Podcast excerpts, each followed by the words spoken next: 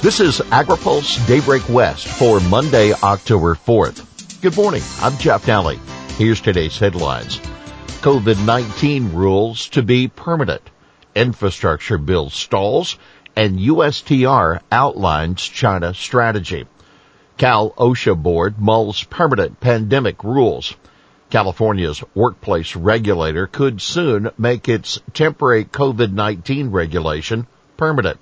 The Cal OSHA Standards Board held a full day meeting last month to discuss a new proposal for permanent rulemaking. The California Farm Bureau appreciated that the regulation under discussion would be less prescriptive than the current emergency standard and would sunset after two years, but they still raise concerns.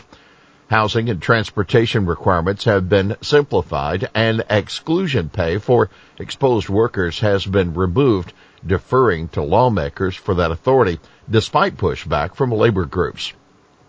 Hand washing and sanitation requirements have also been removed, yet the proposal would raise employer obligations for testing, vaccine verification, and ventilation after outbreaks. Remember, the board first adopted an emergency standard last November, extended it in June, and now set to readopt it in December. In case you missed it, Governor Newsom on Friday mandated vaccinations for all eligible students, making California the first state to do so. The state already requires that students are vaccinated against viruses that cause measles, mumps, and rubella, said Newsom. There is no reason why we wouldn't do the same for COVID-19. He expects the FDA to approve vaccines for ages 5 to 12 as soon as this month.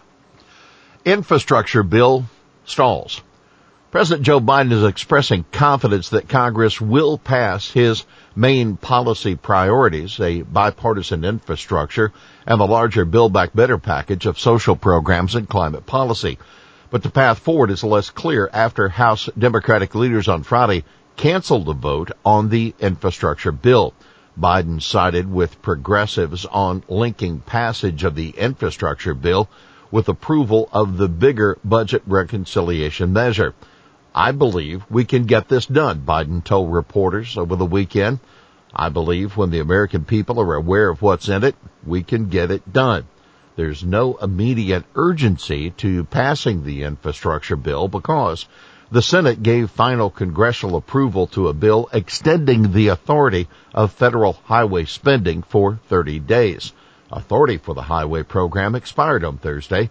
The now stalled infrastructure bill would have reauthorized the spending. You can read our full report at agripulse.com. Ag groups are all ears as Tai talks U.S.-China trade. U.S. Trade Representative Katherine Tai delivers a speech today on the Biden administration's approach to the bilateral trade relationship with China. U.S. ag groups will have plenty of questions as they listen to her remarks. For example, will the U.S. work with China on a phase two agreement? Will the Biden administration continue to keep tariffs on Chinese goods, thus assuring that Chinese retaliatory tariffs remain on U.S. ag commodities? And what's being done to ensure China will live up to unfulfilled promises in the phase one trade deal? Farm groups, including the U.S. Wheat Associates and the USA Rice Federation, are hoping for assurances that the U.S. will continue to work through the World Trade Organization and press China on reforming its import quotas and farm subsidies. We want to see the Biden administration take the next steps in the WTO litigation process to hold China accountable with the compliance requirements, both the tariff rate quota and the domestic support cases according to a spokesman for USA Rice on Friday. UC Davis paper, beef, dairy need proper greenhouse measuring stick. The use of metrics that properly take into account the contribution of short-lived gases such as methane is critical to helping the cattle and dairy industry show how it can achieve net zero warming, says a new paper from the University of California, Davis. With the proper measuring stick, Goals of halting temperature increases can be met by achieving a net zero CO2 emissions combined with stable or gently declining emissions of short-lived climate pollutants such as methane, the paper says. UC Davis Air Quality Specialist Frank Mitloehner and Elanco Animal Health Chief Sustainability Officer Sarah Place say in the paper that, quote, business as usual will not allow the U.S. beef and dairy industries to achieve net zero warming. But they say that goal would be, quote, within reach as new and existing innovations that lower greenhouse gas emissions become more widely available and adoption of those innovations are incentivized. Most methane emissions from beef cattle production come from cattle on pastures, not those in feed yards. So delivering feed additives, developing low methane emitting breeding strategies and or other innovations will be required. Mitloehner and Place write. Stone Manning weathers questions about pass to earn BLM post.